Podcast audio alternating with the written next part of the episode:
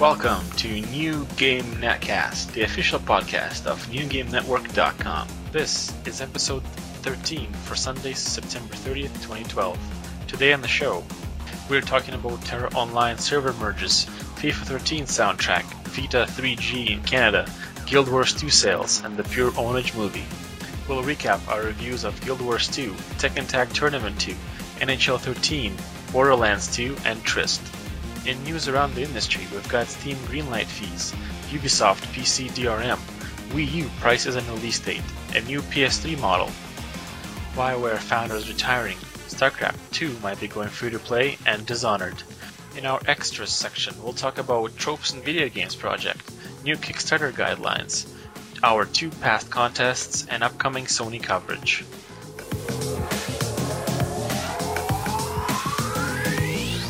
The dog, maybe.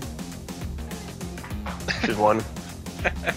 Alright. That's gonna be. That's gonna how we're gonna lead off the episode. Is me completely getting distracted. Can we interview the dog? Does it have anything salient to say about any of the points we've made? Uh, it will squeal and whine, uh, pretty much largely about anything that we talk about. What kind of I dog don't is know it? how to read that. Uh, those people. It's a what? Shiba Inu, a little uh, Japanese dog. Oh. Aww.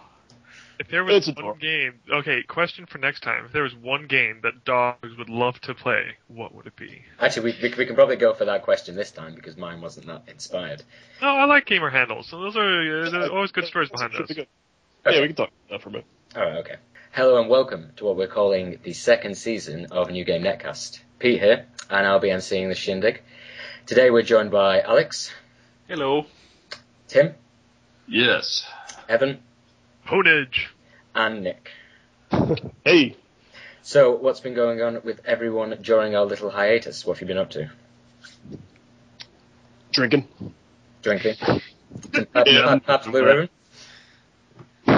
I have a uh, three philosophers here. It is 9.8% alcohol by volume, so you can listen to me rapidly deteriorate in uh, understandability over the course of this podcast. Nice. Great Scott. Scott. I've uh well, not all of us have been throwing our life down the drain of alcohol consumption. Whoa. I, for one, um, have been training for a marathon. So take that.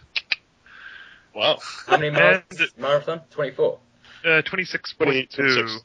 It's funny you should mention that, Peter, because it used to be 24 until it went to England, and in order to make it past Buckingham Palace, they extended it to 26.2. So I, want to see you sweat.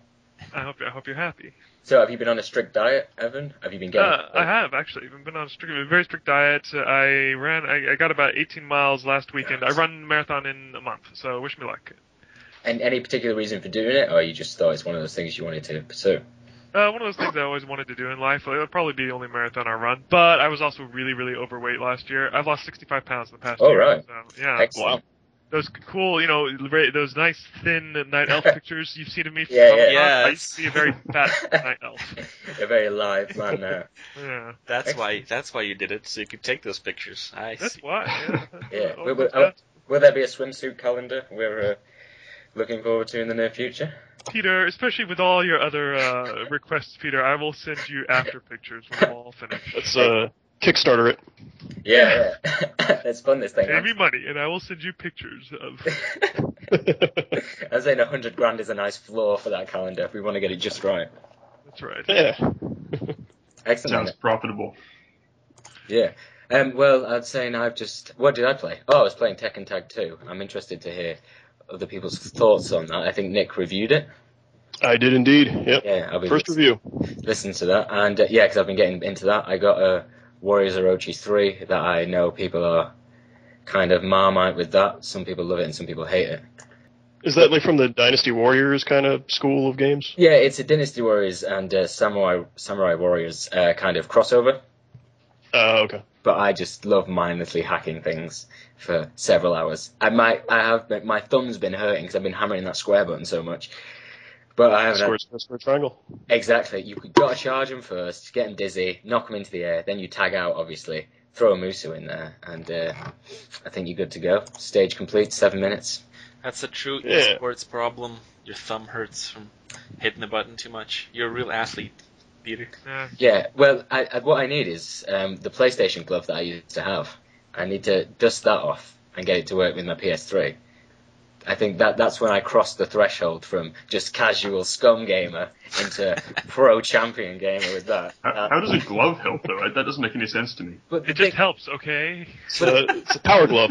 yeah, yeah, but the thing is, when I bought the Battery glove, powered? no, no, I, I was it plugs in. I was must have been twelve at the time, Plugs in. and uh, I, I I bought Tekken, and I was thinking, oh man, I in my head I imagined that this glove was somehow motion sensible, um, motion sensible, motion sensitive, and that when when I moved and when I punched, this thing would recognize it. So I was like, oh man, I don't know, I'm going to pull off all these moves. So I plug it in, and it's basically I can use my fingers for different buttons, and that was it. It was one of I I, I hit a slump that day. I don't, I don't think I've ever quite recovered from it. You're talking about the Power Glove, like the original Nintendo? Yeah, it's the old- Yeah, uh, no, th- there was a, a PlayStation 2 version. Oh, sorry, sorry, PlayStation 1 version, sorry. And it Why? was, what exactly, it was, must have been 50 quid. And I don't know what I was doing. And for Like- non-British people, how much is that in real money? How much is 50 quid? Um, it's about, I don't know, say 60 something dollars, Yeah. perhaps encroaching on 70. The, the pound has got to be stronger than that these days, but It is, I think it's 1 point, perhaps 2 or 1.4 to the American dollar. I know it's 1.1 something, or 1.2 something for the Canadian dollar. Because, you know, of all my dealings and whatnot. But yeah, yeah, you just watch out. Come November, we're gonna kick Obama out, and then the dollar's gonna be so strong. Yeah, I'll be buying for the almighty dollar. yeah that's right. But yeah, that's when my dream. That's when I wasn't um, a boy anymore. I crossed over into manhood. Wow. Trial by fire. That was my bar mitzvah. Wow. It's so funny you should mention that because I kind of had the reverse experience the past month while we've Oh, been on hi- hiatus. I bumped into two games that turned me into a little boy again. Uh, what was One was Faster Than Light, which if you Oh. haven't played, you might just Uh, and the other was I didn't play it, but never in my life have I seen have I actually gotten around to seeing the gameplay of Phoenix Wright Ace Attorney. and I stumbled on the YouTube videos and I could not tear my eyes away. it was just incredible. Uh, as ashamed as I am to admit. we know what to get Evan for Christmas then. That's right. Secret Santa. Yeah. Throwing a DS too. All right then. So I guess everyone's had a, a rather interesting little two weeks hiatus. So shall we uh, crack on to actual news then? Let's do it. I guess so. And for the top news on the site, uh, TERA Online server merges planned, uh, Deadmau5, and more on the FIFA 13 soundtrack. We've got the Vita 3G coming to Canada. Guild Wars 2 sales have reached 2 million units sold, and Pure Pwnage movie is in the works. So to the first, TERA Online. Uh, this is kind of in the same line um, as we talked about with Guild Wars 2 getting so much popularity recently. People, do you think the two are connected? As in, people might be leaving other uh, Oh, for other sure. online They're- games in order to For enter sure. the world of Guild Wars 2. Yeah, they're probably checking it out. And I mean, uh, they went from something like uh, 20 to down six servers or something, so it's pretty big. Eleven to three, I thought. Oh, Okay. It's three, yeah. See, I don't even read my own news. That's okay. so that's. I mean, but that's the thing with these games. It's you have there's always these guilds that go from game to game to game, and you know when they're all every single game is you know the same sort of kind of fantasy, high fantasy kind of aspect to it. It's they're just going to move from one to the next to the next to the next as each one comes out. You know, it's the natural progression. It's beautiful. It's ev- A lot of evolution. people were waiting for Guild Wars 2, so I guess a lot of people were uh, waiting for it to come out before they jumped off their uh, their old mainstay MMO of choice.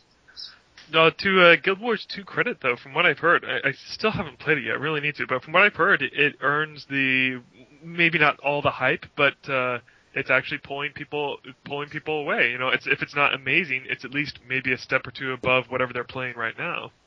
And as a segue to Guild Wars 2 selling 2 million units, it's a perfect segue, right? I thought we were already kind of No, talking about no, it. no. Nor- Normally, when you segue, you have to segue into something. Yeah, yeah. Well, we're, we're segueing to the fact that Guild Wars 2 reached 2 million units um, here in less than a month, I guess, but that's including pre-orders as well. So there was there was there has been a lot of hype for it. I remember, and I'm, I'm not much of a fan hearing about it what seems like a couple of years ago now, and when they first uh, debuted it. Yeah, I mean that was way in 2008 they first announced it, so it's been a long time, four years. But it Still did, not still not quite enough to make a dent, I suppose, in World of Warcraft, but what can though? I think Guild Wars will be a solid second place. I've heard good things about it. I've heard that it's markedly different from WoW, and I've heard that's a good thing. But I haven't Yeah. played it. For now, I They, think yeah, they say they say that it uh, it it's pretty good about um, uh, getting in if you want to do an activity or something like that. It doesn't you don't have to go through all of the uh, the hoops about um, joining up with parties and who's at a different level. You can just be roaming through the area. You see some guys fighting a giant monster. You jump in. Everyone kills it. Everyone gets items. Everyone gets experience, and you just go on your merry way. You know, it sounds kind of nice. we, yeah we have a review for it, which we'll talk about in the next section. So Woot woot. Awesome. Dead Right. Mouse and the FIFA soundtrack. Yeah, well that was apparently quite popular for our visitors as a news item. People like Dead Mouse. Yeah, people love a Dead Mouse. A He's, uh, Canadian. Yeah, he's It's not the Dead Mal Five. no. That's I'm how I pretty was sure- going to that's pronounce what- it. I'm looking at it right now. Pretty sure it's Dead Mal Five, guys. There's a five in there. Yeah. I, I, but you- you're a fan, aren't you, Alex? So this should be you. Uh, Like I you used, like yeah. Mouse. I mean, uh, a friend of mine actually introduced me to him way before he became as popular as he is now. Oh, hipster. Yeah. Yeah, that's right. That's right. Liked him before he was cool. that's right. And um, actually, I'm I've been playing FIFA this weekend here, and uh, one of the things that always stood out about the FIFA series for me is the licensed soundtrack because they pick out some really, uh, really excellent tunes, truly from all across the world, you know, in foreign languages and things like that, and it's it's really good again this year. So Yeah, I have to hand hand that to FIFA. Although I usually don't go for sports game, I think they've FIFA is the perfect genre. I think to make good use of a licensed soundtrack. It's aimed right at that, uh, right at the correct demographic. I think That's what I mean. a lot of you, you, you have to cover a lot of ground with the soundtrack in a mainstream game like that, don't you? with a global game like that, yeah. Yeah, yeah, global Hmm. mainstream, that kind of thing. Yeah. Yeah. Is it? I mean, is it dominated kind of by U.S. tracks? Like, No, do they not have at all. Majority? No. There's a Bloc Party, Kasabian there, isn't there? And they're uh, British. Yeah. In London. They got Oh. a couple of British uh, artists for sure, but it's really Hadouken. span- And aren't they British? And like a post electronic hardcore band, I think Hadouken. Oh, Maybe I don't know. Are they? Part of the fun is I actually discovered a couple bands through the FIFA soundtracks. So Oh, that's always good. yeah, Anybody good? uh, I don't remember now, but don't put me on the spot like that. How much K-pop is there? Not enough is the answer. Give me on a, on a scale of one to ten. no, there's none. Oh, Not yet. oh, disappointing. Soon though. Anyways, moving on. Uh, the PlayStation Vita 3G version is finally coming to Canada, courtesy of Rogers, with a data plan ready to drain your wallet. Yeah. The- you, I've, There's- spoke, I've spoke about it before. It, it makes me so mad. Yeah, you mentioned uh, way back when you were uh, covering the launch of it for Canada. For, Assassin's Creed. Oh, I'll I'll just use Google Maps to get to this location. Oh, I'll just hop on Twitter. I'll just have a look at some things that require internet. Five hundred quid later. no, thank you. So, I, I I make I make it sure it's like on like airplane mode whenever I step foot out of the house where my Wi-Fi signal kind of goes because there's no way. It, it's it's just incredibly expensive overseas. Yeah. why is your It's it's it's It's a my Canadian thing. it's my iPhone as well. Um, I'm, I'm using like roaming, but again, it like I was on it in Egypt as well when I was there, but it wasn't as expensive. I got a message saying it's eight quid for a megabyte, and I just lost it. Then I just thought, no, I felt like burying my phone in the sand, so it never like got signal again. yeah, Eight for a megabyte. Oh my god. well, Exactly. yeah, it's it's for Canadians basically. For me, uh, going to E3, uh, I definitely turn off my data because it's like ten dollars per megabyte. It's crazy. Yeah. But um, so it's only on. See, I can't imagine this in England. I thought if I, I thought 3G would just be 3G. I guess. I didn't know they have to have a specific like only one person data plan. Uh, But perhaps that's just Canada. yeah, there's they didn't say why it's taken so long to bring 3G to Canada compared to the states, which launched uh, alongside the Wi-Fi version of the. Yeah, because 4G is coming out, isn't it? Or isn't it out? Well, in Canada, no, maybe someday. one day, one day.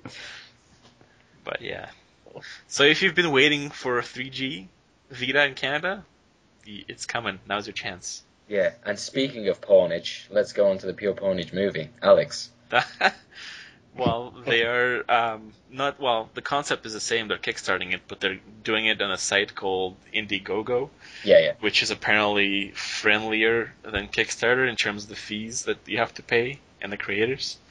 Yeah. And yeah, Pure Pwnage. And can you explain to, to us who are the not that fascination. the fascination of the internet back in 2006. It's a web series about uh, a gamer, bunch of gamers basically. It's better than the Guild, so take that. And uh, yeah, it's uh, they they eventually made it into uh, Showtime on TV here in oh, Canada, that's good. but they only ran for a season. So now they're coming back with a fan-funded movie, basically. This is like a to clarify a sitcom then for gamers. It's television for video no, game. It players. wasn't. It wasn't a sitcom. It was uh, more like a reality type of s- shooting. You know, follow people around with a camera. What Like- did they do? Just like Yeah. walk around and Well, you guys gotta watch it. It's awesome. It's just it's cracking a lot of jokes about games and the things that only you would understand. You know, it's not like So you'd see games on TV. Uh, you know that they make jokes about oh Call of Duty is terrible. You're Well, level 70 paladin. Yeah, instead they make jokes about you know uh, things that not everybody probably knows about unless you're actually a gamer. You know, like talk about WoW a lot, and they have the WoW addiction episode storyline and things like that. So it's quite entertaining, uh, and It seems uh, strange to put it from something that was a successful web series to make it onto TV. I think yeah, exactly. So they obviously were doing something right there. no, but it seems a strange move because obviously TV is kind of it's it's, It's- kind of dying, but like the web and like YouTube and like Well, online shows seem It's to kind be of it's kind of like a dream though for them, I guess. Oh, yeah. to get on TV, right? Yeah. Mhm. and I, I know it's a boon, but it it seems stranger now, isn't it? That's something to go from the internet to TV. It's kind of, I think, one of those things where I think there's a there's an analogy to be made for internet is to TV as video games are to movies. You know, where it's like we we don't think of a, a video game as being legitimized really until suddenly, oh, they're going to make a movie out of Halo or they're going to make a movie out of Bioshock, and that's when it's really stepped up to like the big picture of the public Oh. perception. You know, Yeah. I hope So- not. Yeah, but then the movies are always terrible, and then that kind of marks the series. Oh yeah, it's completely illogical, you know. But I bet I bet there's the same thing for you know YouTube sensations and things like that. We're like, oh, we'll get a TV show, even though it's not going to help us at all. Well, and not um, not to be uh, not to be the wet blanket with this uh, Pure Pwnage, which I'm sure is a wonderful, wonderful show. Careful, But, Alan. um, but, but with a with a budget goal achieved of seventy five thousand dollars, maybe we're stretching what we mean by movie a little. Like, how are they releasing this? Uh, well, if you read it, they're going to be sending out, you know, DVDs depending on how much you pay. For the original, for web series, they, you know, they did a bunch of releases. So they'd released the all episodes on DVD. People could buy at the store. You know, official soundtrack and shirts and things like that. They were rolling pretty officially. Okay, So, that makes Moss sense. nice. Moss So they should have no problem doing that again for the movie, for sure. No, I mean the original Clerks was made for like sixty thousand dollars, and it was awesome. So Yeah. if you just use the budget well, you don't use they don't need a lot of CGI or uh, stuff like that. They should be okay. Yeah, everyone's just getting CDs, DVDs with the jeweled cases and Sharpie markers writing the title on it. It's getting mailed out. but like carrier pigeon or something. no, they're actually very expensive. like falcons delivering everyone's things. That should be like one of the, the stretch goals for the, st- the Kickstarter. If you a thousand if you donate a thousand dollars, you get a falcon. All right, I think that's all the news then. It is. All right. All the news that's fit to print. Yeah. And now for the article recap. First up, we've got Transformers: Fall of Cybertron, which got an 85. The Expendables 2, which got a magnificent 42. Guild Wars 2 got 86. Uh, UFC Undisputed 3 got 81. Resonance got a 85. Tekken Tag 2 got a 78. Rock Band Blitz got a 79. NHL 13 got a 76. And Borderlands 2 got a 81. And Tryst got a 68. Now to people who are actually here to, to speak about them. I'm here for Guild Wars 2. Sing that song, brother. Uh, well, we talked about it a little bit already. It's pretty good as far as MMOs are concerned. It does a lot of streamlining and cutting out the middleman as far as getting quests and fetching quests and completing quests and dynamic events are in there, but uh, it doesn't quite revolutionize anything as far as the actual gameplay because you're still grinding quests and you're killing enemies and you're waiting for respawns and again like I said it, it does you know resource collection is uh, streamlined because it's instanced so you're not all fighting over the same piece of grass to collect some carrots it's your own piece of grass to collect carrots which is nice so Good. it, It's the hero's journey, Alex. yeah. it, well, that's the thing. Um, you know, the whole storyline is kind of it's good, but it's not really. It's very stretched out uh, because you talk about the dragons and the danger to the land, but you spend 40 levels running errands for the queen or whatever, so it's it could have been better, but you know, it's still pretty good. If you've never played MMOs, this is probably uh, as good place to start as any because it's done pretty much everything to make it as accessible as possible. But at the end of the day, it's still an MMO, so you gotta expect to uh, repeat things and run around a lot uh, because teleportation costs money, and you have to have some patience still for sure. You think it's going to uh, have a long lifespan? Like, you think it's going to stay popular for a long time, like only the best MMOs do? Ah, excellent question. I can't say that I'm an MMO expert myself, but uh, yeah, I don't know. We'll see. Yeah. You spoke about um, the story and the Elder Dragons thing, but I think that's that's surely that's a problem in every MMO that you can lose sight of the main storyline. Well, yeah, I mean, so in- filler in between. in I mean, having said that, in other MMOs, you don't really have much of a story anyway that you care about, so that's already better, you know, because you actually have something to follow and characters and things like that. You think that'd be a more interesting thing if it was just you go out and be a hero, and then there were like several storyline quests, and you, you get to choose what kind of uh, thing. I know it'd probably take longer and probably more uh, time intensive, but interesting. Well, there is some uh, personal storyline variations because you pick kind of your character's past history, and that kind of changes things up uh, depending on what story quest you do, and you get to choose which story quests you do basically. quite a few people tell me that Guild Wars 2 has the edge over World of Warcraft, and but over and over again, the one example I've heard is the that the uh, quest structure that we mentioned, where you can join in essentially on events that are happening, and you, know you don't need to throw together a party. Is there anything else that you feel is particularly strong in Guild Wars 2? Uh, well, like I said, some of the stuff that they choose to do, like, saves you from running to get quests and then finish quests to a certain NPC. That's all welcome. And, uh, instance nodes, so you can gather things without worrying about other people stealing your stuff, is always good. So it's streamlined. Yeah, yeah, That, and that's it. not having to share drops because things drop just for you. You know, you know, it's not like you're running to grab things before somebody else takes it from you. So there's lots of little things that make it a good Yeah. game, Yeah, but but nothing giant. yeah. There's nothing uh, that uh, hasn't been done before elsewhere, but it's still a unique combination as far as MMOs are concerned. Okay. Yeah. Basically, the opposite of Final Fantasy XIV. I, th- I think a lot of things are the opposite of that. Haven't played, so I don't know. Don't, Okay. don't, don't ever. Warning. All right. Um, who else is here for a review then? Uh, Let's say I did um, Tekken Tag Tournament. Yeah, yeah, sure. We'll go in there. Okay. Um, I'll just go into it, I guess, really briefly. So it got a, a 78. Uh, uh, pretty good game. Yeah, you know, uh, if you're a longtime Tekken player, you you know what the deal is. It's it's it's great. I've always thought that the tag tournament uh, eps, uh, uh, versions of the games were the best ones. I love like the tag mechanic, bringing a guy in, kind of adds an extra layer of strategy to it. So that's all there. Uh, it looks great. It's really pretty. Uh, it's brutally hard online, and uh, it's it? it's oh my god. You know, it, I, I mentioned this in the review a bit, but you know, I, I had always kind of played Tekken as just like on, a, on the couch with friends, you know, like multiplayer, and I never really took it online or anything like that.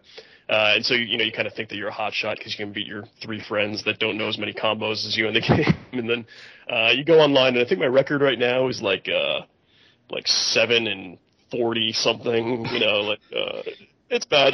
It's bad. Well, how how good were you? I'm I'm trying to like like find where I'd land in this. Um, let's see. I mean, like, you know, do you have um a couple of characters that like you know the full move set from them? Well, that's the thing. I, I used to be like really good at the game, um, but then I never played Tekken 5 much online. But that's okay because we went to E3 and Pete just beat everybody at the Tekken Tag Tournament 2 demo, I get- yeah, but, making but making Asian people leave in disappointment. But, but Oh, that, wow. that, that, that's what I mean. The, the thing is, because I've, because basically there's a place in London called the Trocadero, and they always have Tekken there, and I've, I've been there on a few occasions, and, and that's where people like, like pro circuit people go. So I've, I've played a couple of them, and this used to be when I kind of wasn't as good, and they like, they nailed me. But I've, I've gotten better since, but I haven't played it online yet for a while. So, The the online competition is is is high caliber, and Yeah. uh, one of the, the major issues with the game was that the uh, the matchmaking is not really that good, and it's kind of inscrutable. It's really tough to tell how you're being matched up with opponents. Uh, you know, you can go through kind of like uh, lobby style and try to pick out guys by setting up like you know you're you want a guys within three levels of you, say like that, and, and Yeah. it'll set you up matches. But uh, the problem is that it picks those levels based on you get levels for individual characters, so they move up like uh, you know Dan Kyu like through kind of martial arts ranks. Yeah. But it's you know you can have it's a tag battle, so you can have one character where you it's the first time you're using him online, and then your backup character is the guy that you've been playing with for the past 12 years, and you know how to destroy people with him, and it'll Yeah. match you up against some poor newbie like me who has you know I'm that level with my guy who I'm good at. yeah, yeah. So you get you get wrecked a lot, um, and just kind of the nature of the game's mechanics. It's Tekken is very juggle heavy. Yeah, that's, that's what I mean. You need to get, especially now that they've introduced the tag thing and you've got like the uh, the bounces and stuff and the juggles. It really you can say goodbye to your life bar very quickly. Yep. It goes. You make one mistake, and then Yeah, it's as might as well as, put the controller down and watch because you're going as to soon be. as you're lifted into the air. Good night. All right, Yep. excellent. And Yeah. uh, it's a little bit the weird thing about the game is that it doesn't really talk about that mechanic. You know, it, it introduces it says like, oh, you can juggle people, but you know there aren't a lot of comp. They'll give you three token combos that you can juggle people with that no one will ever- be able to do right away. It doesn't really train a new player to do juggles, and that's it's the whole game. It's a huge portion of it. So Mm. uh, I knocked it down a couple marks for that. But uh, if you like Tekken, great game. Excellent. And who else is it? Sorry. I was here for Uh, the uh, Borderlands 2 review. I don't know who else was. Yeah, I go was ahead. here for Tryst, I did Tryst Okay. review. Let's hear Borderlands 2 first because I'm excited about this. All right. Well, uh, first of all, it was an incredibly funny game. Definitely one of the funnier games I've played uh, ever. The one, the main antagonist, uh, Handsome Jack, he just has some of the funniest lines that just cracked me up. I'd be like, I'd think about them the next day and I'd just start laughing. But uh, yeah, other than that, it's a pretty conservative sequel. It's a lot of fun. They did a better job with uh, enemy variety, so you're not just constantly fighting the same bandits and monsters over and over and over again. And the levels are a bit more varied. The quests are usually a bit more interesting than just kill everything. There's a lot of that, but sometimes you have to do other things as well. But uh, yeah, it's uh, if you like the first Borderlands, then for sure you're probably gonna like the sequel as well. What class are you playing as?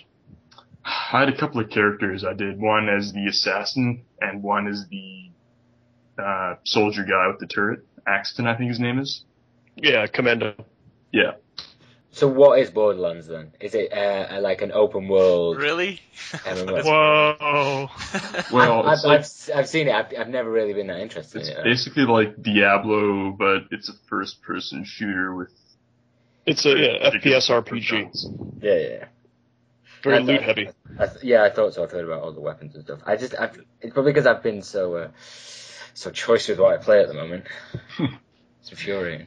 I would Uh, say that the uh, some of the role playing mechanics are still a bit underdeveloped. Like they touted these massive expanded skill trees, but most of the skills are just kind of like minor passive buffs, like increased maximum health or uh, increased shield regeneration, which was a bit disappointing.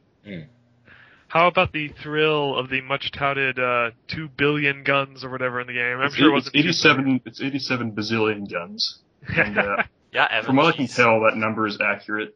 Uh, I I never found the same gun twice, but uh, even like quest quest reward weapons aren't the same. Like they'll be different for different people.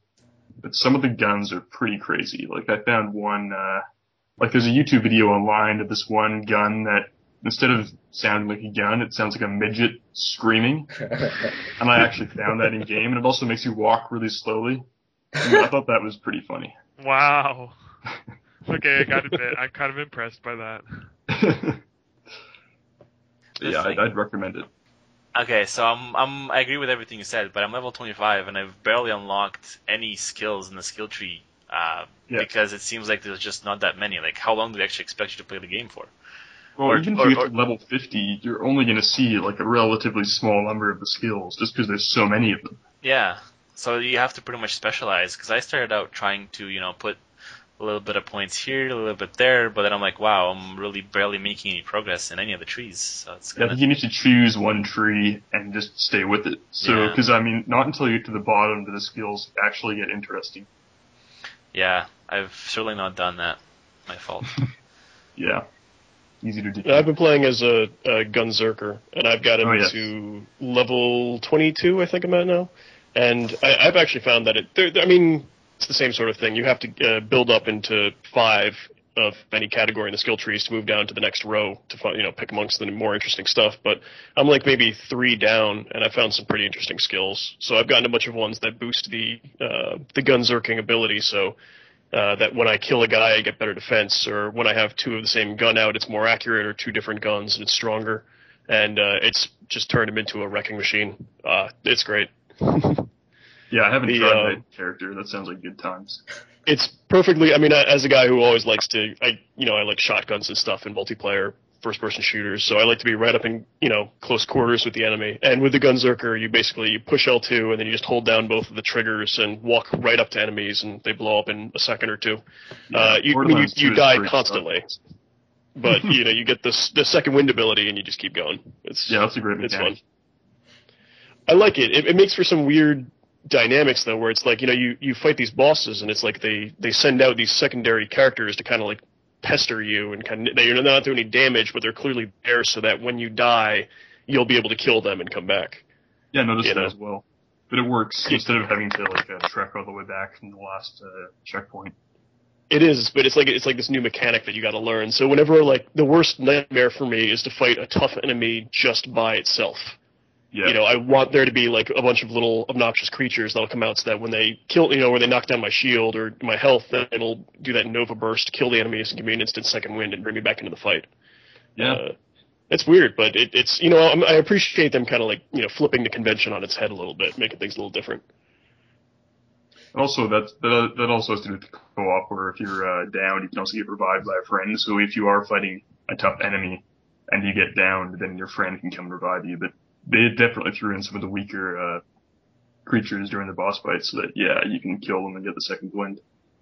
It's kind of like that's like the, the sign that this is a good game that people are enjoying because like I had a bunch of people that I was going to play with, but I couldn't play like the first day, so they all went out and leveled way past me, and now I can't catch up to them, so I'm just playing Aw. solo again. No, that's sad. I know nobody. Lo- I'm I'm lying about the whole thing. I just don't have any friends.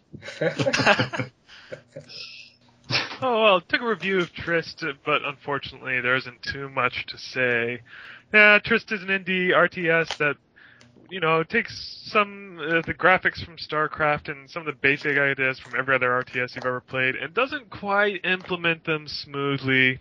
And that's sort of yeah all there is to say about it. The one flagship trait that Tryst uh, was trying to push, which I think was a good idea, was the idea of uh, having maybe let's see. I guess they had eight upgrades. Yeah, eight upgrades for every possible unit in your army.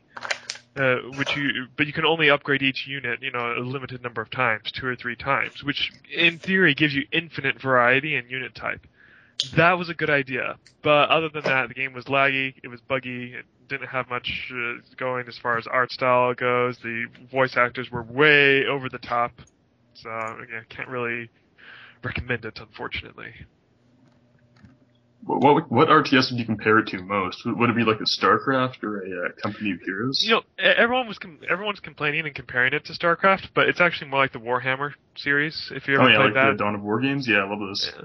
yeah, a little more, a little more, more like that. It has things like, I mean- I mean, Star things like the fact that the resource is node is capture node based instead of Okay. gather gather based, or that your units um, there's not a lot of well, there's a fair amount of microcontrol of your units going on, but there's more uh, happening on the battlefield. Things like your, your units need to gain ammo from kills, so you need to you know go out and kill some units and then gain your ammo from them.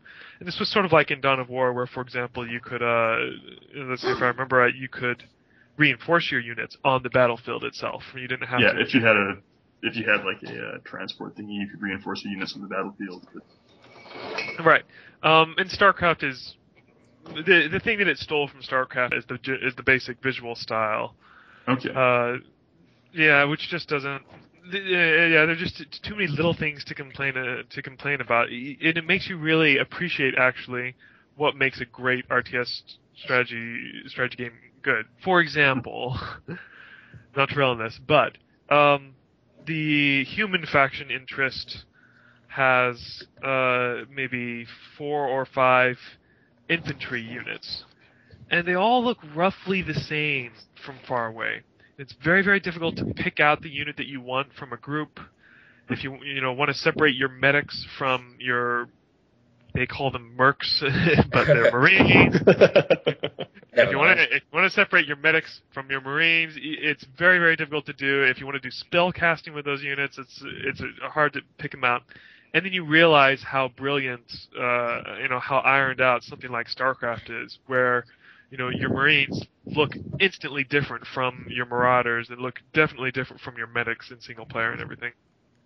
And the name, Evan, is that does that ring hollow or does it actually mean anything?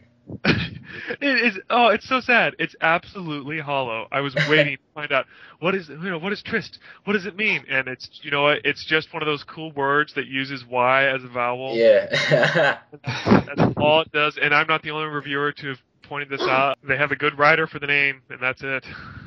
Sounds like it, it could be like some kind of medical condition. Like, oh, dude, you have a twist on your forehead, and it's gross. Oh my god. I was, I was like expecting some great intergalactic love story. yeah that's what i was hoping for like well maybe your you know the human race kind of gets together with the alien race and they have a little tryst you know Wow. a fist trust. But uh, yeah, it, from a novice like myself with like that kind of, I like RTSs, but no, I've never really played those kinds. It does, I think of StarCraft when I look at it, but again, I'm no veteran of that kind Game, of. gameplay, to their credit, the gameplay is decently different from StarCraft. But yeah, the visuals are close enough. Unfor- yeah, really, unfortunately, you start playing Tryst for a little while, and you think, wait, why am I not playing StarCraft? then you switch over. I'm here for one more.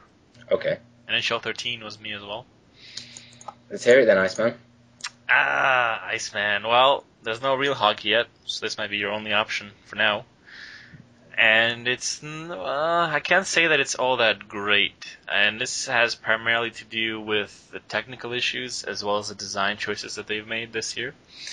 Um, you know, compared to the previous innovations, they call them, the skating system that is new this year basically makes things a lot more realistic but it's not all that well fleshed out, and it doesn't make for fun gameplay. I guess it's a case where, well, let's make it as realistic as we can, but they couldn't because they're limited by the power of the engine um, or lack of polish or whatever it was.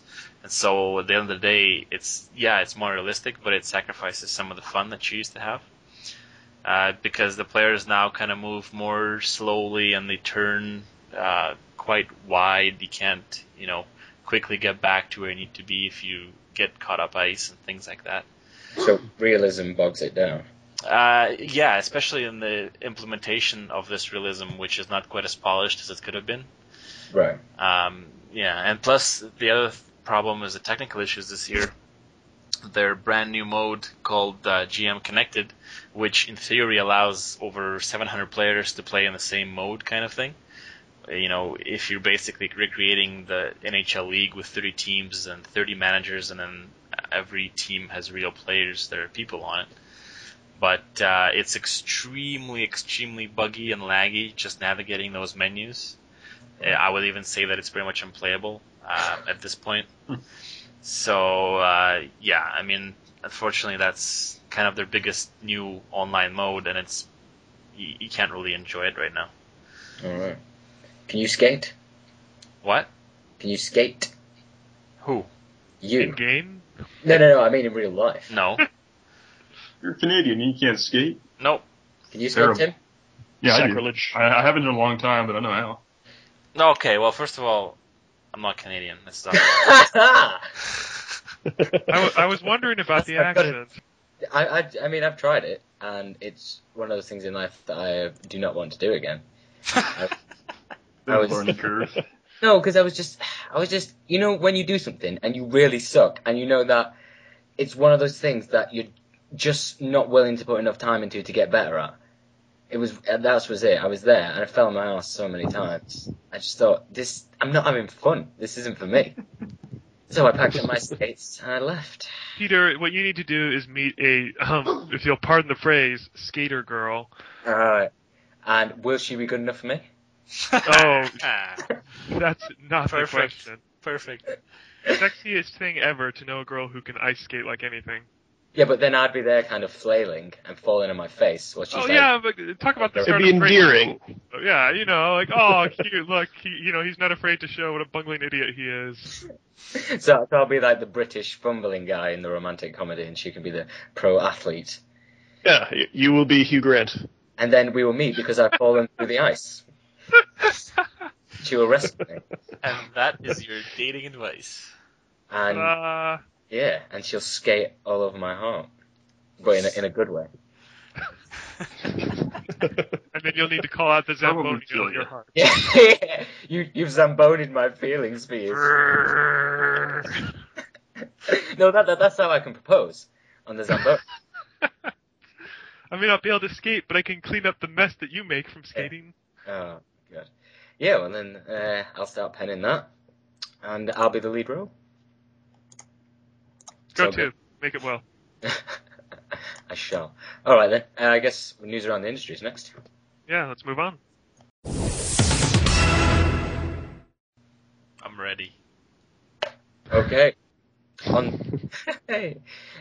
On to news around the industry. Uh, we've got Steam Greenlight introducing fees to submit projects. We've got Ubisoft vows to change the PC DRM policy. Wii U prices and release date have been announced. We've got a new PS3 model. Uh, a couple of developers and lead writers, I believe, from BioWare have retired.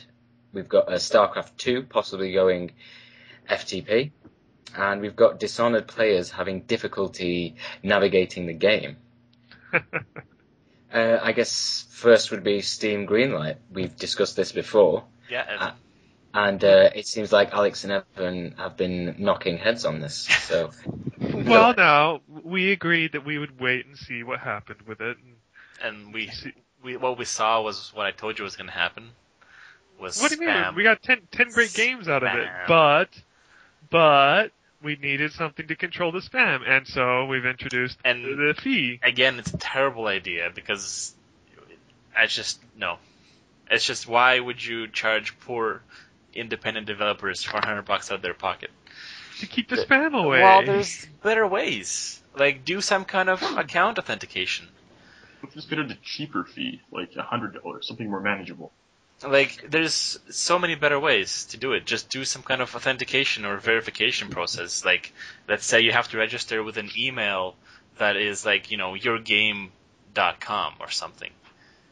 okay, Right. not not at hotmail.gmail. Yeah, dot- yeah. Like, let's eight. say you have to make an account for, uh, you know, creator at mygame.com.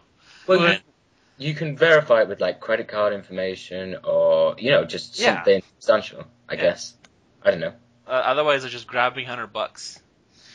Yeah, I don't understand the hundred dollar amount. I, I feel like ten dollars would accomplish exactly what they needed to do. You know, I mean, th- that would cut down. Who would spam if they're? It's going to cost them ten bucks every time. Yeah. You know, Yeah. So there you go, Evan. well, It's a strange- I, I have to say I do agree with you a little bit here. It does. Uh, I question the efficacy of this, but uh, at least you'll have to agree that this will get rid of the problem. Yeah. and they're Okay, you they're can- donating to charity too. All the money for it goes to um, uh, Child's Play, uh, Wait, you're, you're, Wait, you're kidding me, right? No. No, no, it, it, Oh, it yeah, goes then to child's play. I take it back. What the heck are we complaining about this for? Because what's the Well, point? It's it's prohibitive for very very small developers, Yeah, like what's the point? I think would be really eager to use Steam as as a platform. The point is Uh, to bring hope and joy to children's lives, Alex. Which apparently, I mean, uh, yeah, which apparently you don't care about. Yeah, and I don't think it works that way if you're forced to pay money to a completely different like Forced charity. It's the best Yeah. kind of charity. Forced charity is still charity. exactly. You still Evan, imagine if you had to pay twenty bucks to ride the subway and that money went to charity. That's that's like involuntary donations. You're here Well, to use the tra- you, different. you're here to use the transit system. You're not. I mean, yeah, you can donate on your own time, but that's not why you're paying money, right? True, but I mean, Isn't really it? you would agree that putting a game up on Steam is a substantially more possible profitable service than taking the subway. Well, um, I'm just saying. I, think I think it's got hints of like ebook publishing because to be honest, that's free, and a lot of crap goes out there. Um, I, th- yeah. I, I think if you imposed a fee, then it'd make people think a lot more about what they were going to um, put up. But to be honest, there's people out there who will still put it up anyway. It's even even if it's terrible, even if it's rubbish, because because they believe in it, even though it may not be good. You, you, you raise a good point there because having said that, I've bumped into the occasional flash game, you know, that was th- tossed together by one guy or two guys, where they really thought it was good, and in some cases, it really was great. Heck, e- even as a weird example, the Slender game that just, you know, went crazy, essentially just a mod. Uh, that was probably tossed together so quickly. I'm not sure if they would think it's worth 400 bucks to put it up on Steam Greenlight. Was it a good game though? Slender? Yeah, kind of is. It is considering considering what it is. It's a you know it's a game that takes ten minutes to play and it, it goes viral. That's the idea. Is that uh, everyone plays it and you play it once and that's it. The thing is, I found with that game, uh, correct correct me if I'm wrong, is that the only reason people enjoy it is because they know the mythos and the air of what the you know Slender is. That their imagination is doing more of the work. But in, in essence, is that what makes it a good horror game? Is that you're doing most of the work yourself? You know, I Uh, think it's actually a case of you, you know, so what makes a game kind of scary, like what makes good horror, is a feeling of being uh, unempowered. Yeah. You know, and um, what really works well with the Slender games. I mean, you look at the look at the direction that Resident Evil is going now, where you're a, a global commando who has the ability to suplex zombies, and you've got all these crazy weapons and biceps that are the size of Mark McGwire's, and all the horror goes out the window when that happens. Whereas in you know the the Slender game, uh, you know, you, you can't really run. Like even your your running speed is kind of like a, a shuffling walk. Uh, you've only got a flashlight that has limited batteries. Uh, your depth of field is atrocious, kind of just from the technical limitations of the game. Uh, it, it actually kind of makes it kind of scary. You know, it's kind of neat that it works that way. I think it, it's definitely the gameplay that makes it scary, not so much the mythos. I'd never heard of Slender before the Slender game. Right. but uh, it's it, I want to say it's a uh, not a not a close cousin, but let's say a friend of a grandchild of Amnesia. Yeah, that's what. I Uh, yeah, as far as yeah, it's the gameplay mechanics. Yeah, as Nick as Nick said, focused on disempowerment that uh, that make it a good horror experience. It S- Slender only is Amnesia is a masterpiece at that. Slender is the cute little picture of that, yeah. but you know it works. And I, I got the impression it's got kind of like a, a Minecraft thing going for it, where they're they're going to be kind of trying to subsequently, you know, improve on it and, and beef up the graphics and the presentation and Uh, as it goes along. So Yeah, that, that could be. Slender is the sneezing panda video of, of video games. You know, you'll you'll play it once and you'll and you'll be scared once, but you know, it, and it only does one thing well. I wasn't scared watching the panda. What are you talking about? Where did you hear this rumor? Are you kidding me? That that sneeze was so loud. Nightmares. All right then. Uh, I guess does uh, anybody know about the Ubisoft policy? I've heard lots of things about that. I'm not as ingratiated with it. Not ingratiated, but knowledgeable. uh, I mean, I, I don't know too much about it, but maybe someone else can fill in the blanks here. But it it, it comes on the heels of Ubisoft saying that what uh, ninety percent of PC players pirate, if I understood that correctly. So it's kind of like a, uh, a big 180 from them, you know, to, to rescind this policy. And good on them, I think. It, it's it's Well, they keep absurd. doing this. They keep saying that, uh, like, they'll release a game with this crazy DRM, and then, uh, like a few months later, everyone will get angry about it and they'll remove it. And then the next game they release, they'll have the same DRM. They just don't learn from their mistakes. So they're finally, dawn, it's dawning on them that yeah, maybe this DRM isn't the best idea.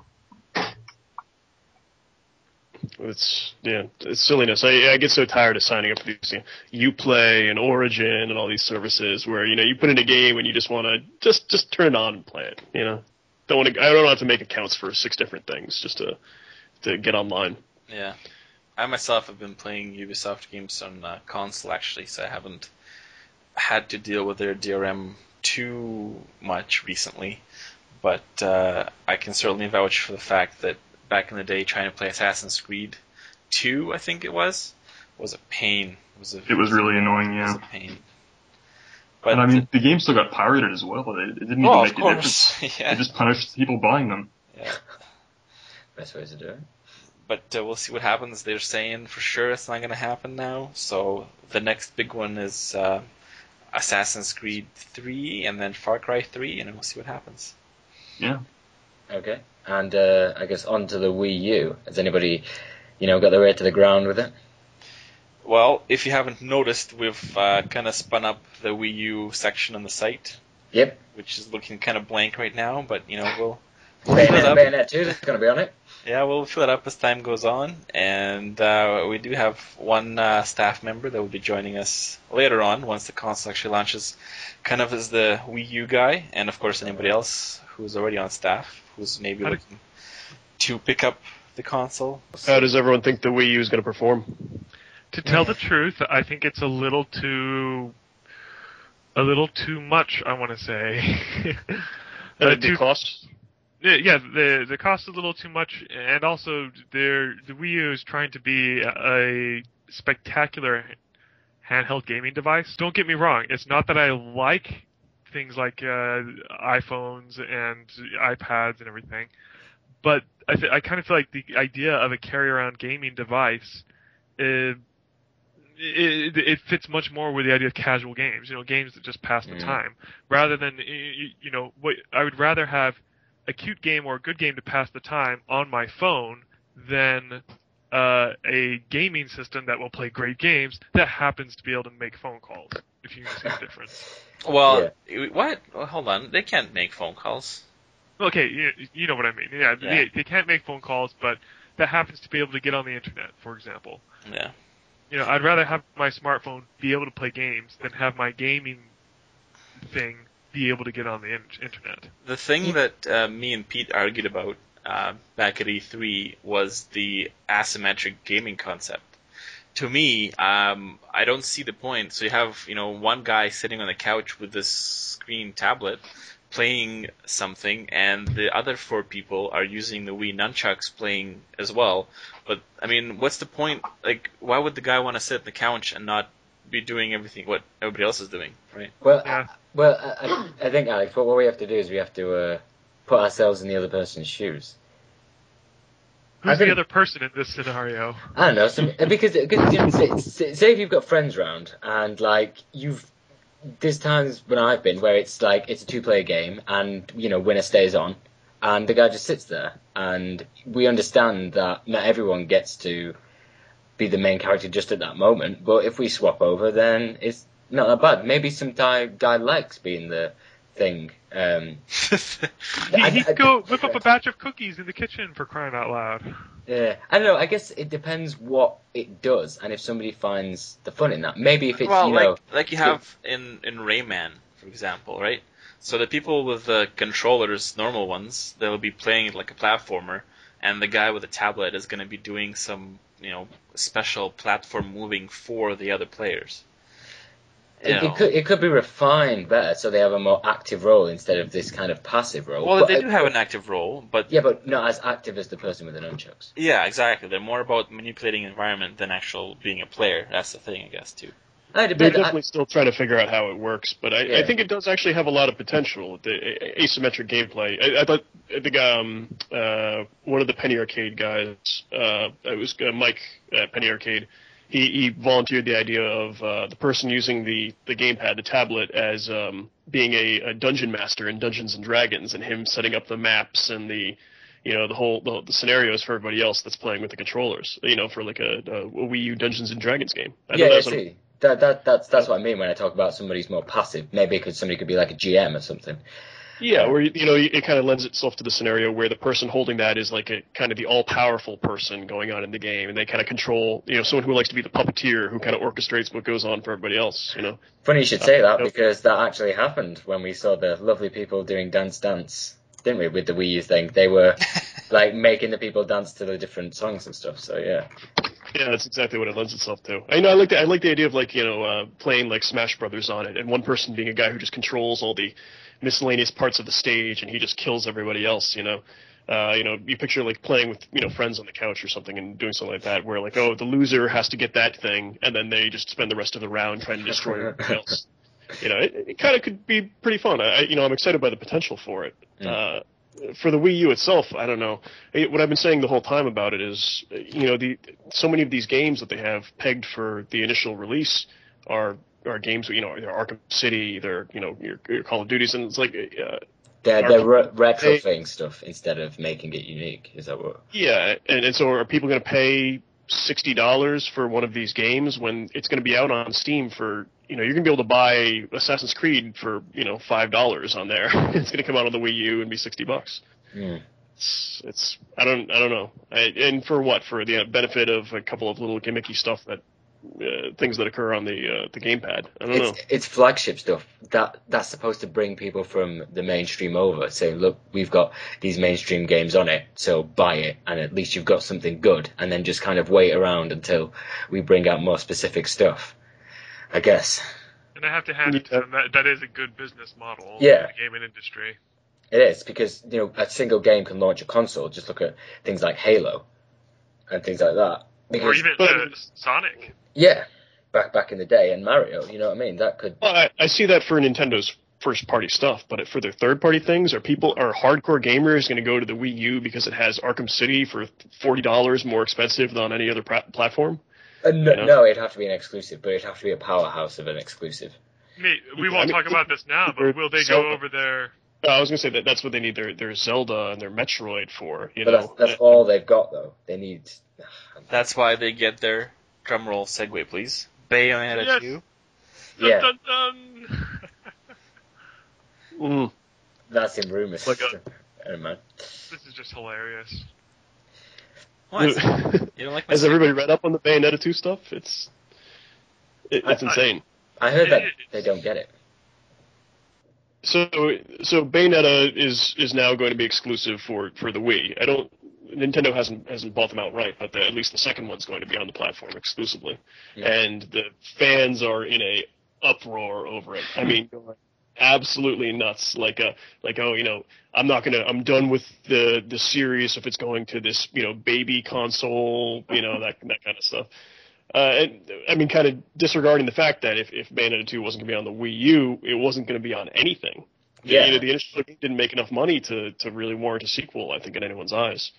Uh, so it, it's Wii U or nothing, you know? Better to have it on something, I think. And, you know, if it does on Wii U, then maybe people will look at porting it over to the other systems.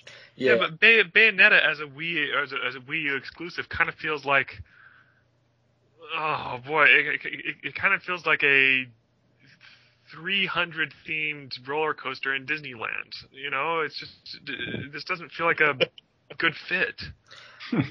I, I I think they they need that more hardcore uh, kind of game on their side. Yeah, I mean, so is this the first step is trying to branch out and kind of say, look, we've got that too, you know? Yeah, well, that's that's what they need to do because what people have been saying since um, the Wii is that you don't make games for serious gamers anymore. You just make casual stuff, and then you know the guys at Nintendo sit there on a giant throne, just seeing all this money flowing in from the Wii, and kind of like, yeah, well, we're still you know making an absolute ton. so why? I, well, That's I feel like yeah, I feel like the Wii has tried this before. I feel like Nintendo has you know, Mad World out was it? Yeah, well, Mad World, yeah, was uh, was Wii. Um, and every now and then they'll come out with essentially a hardcore gamer game. But Few, it few and never far seems- between. Yeah, it never seems to catch on.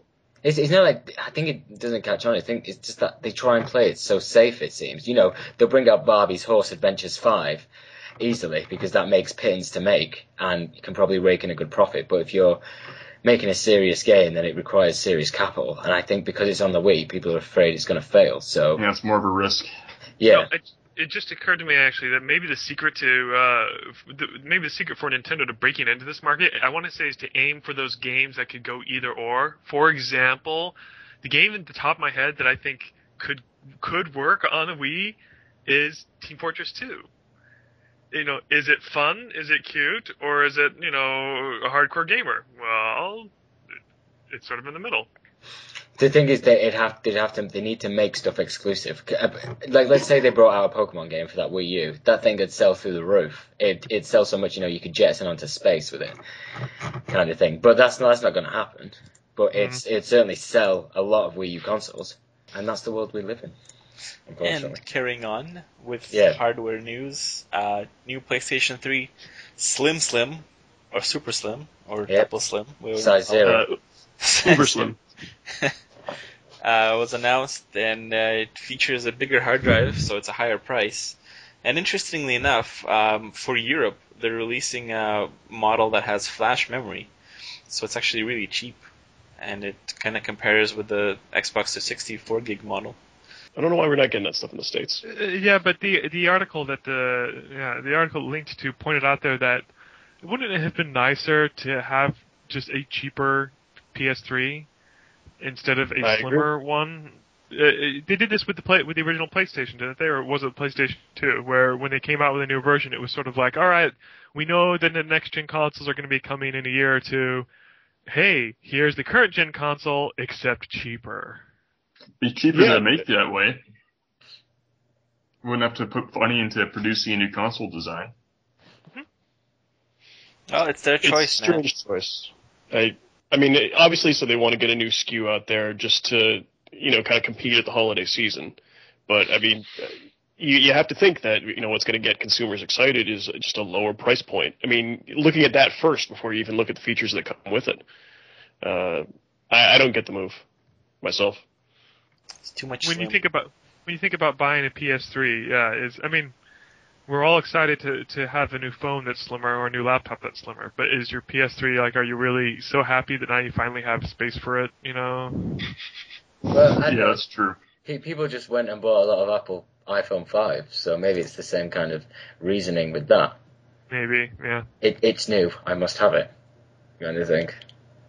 And be damned the price. But does the new PS3 come with a crappy maps program that doesn't get your location right? That's what I want to know. Possibly. I have a, That's right. I went there. Come at me, bros. Crack it. Crack No, it no, I'm behind you. in. I'm behind you, Nick. You're you're you speak the truth. What of Apple's self-sabotaging nature? They're, they're a weird company sometimes. Have you guys gotten the um, the Samsung commercials where they show the the Apple, presumably Apple people online waiting for the new iPhone, and it's just ripping them a new one? Uh, yes, Yeah. I thought that was well played on their part. Very harsh, but well played. Those are brutal. Those are brutal. I feel Brutal. bad watching them. That's you know, but I mean, it's one of those things where it's like, um, you know, you you can always tell who's number one because the number one person in any industry never mentions the number two.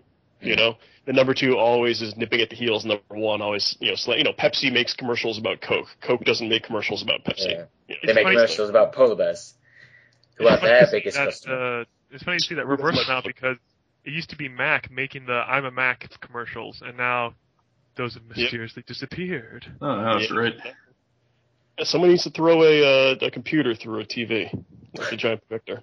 Am I, am I old? Is that Apple II. That's what I'm waiting for. Bioware? Yeah, Digitide. Pete uh, unknowingly insulted the co-founders of Bioware as I quote some designer slash writer guys. And I I was Yeah, being, it's, I was being flippant. it's Yeah. actually the two Yeah, doctors, the two doctors co-founders. Doctors, that's the important bit. Yeah. you have to call the doctor. Yeah. Yeah. Well, Doctor. the thing for me, and I hope um, people don't find this insulting, I don't actually know what those guys did as far as innovation goes. Yeah, they're they're co-founders, but compared to even somebody like uh, Will Wright or you know Peter Molyneux, let's say, You know, I wouldn't say that those guys are names that ever rang out to me beyond, oh yeah, okay, they founded BioWare, and BioWare makes some good games back in the day.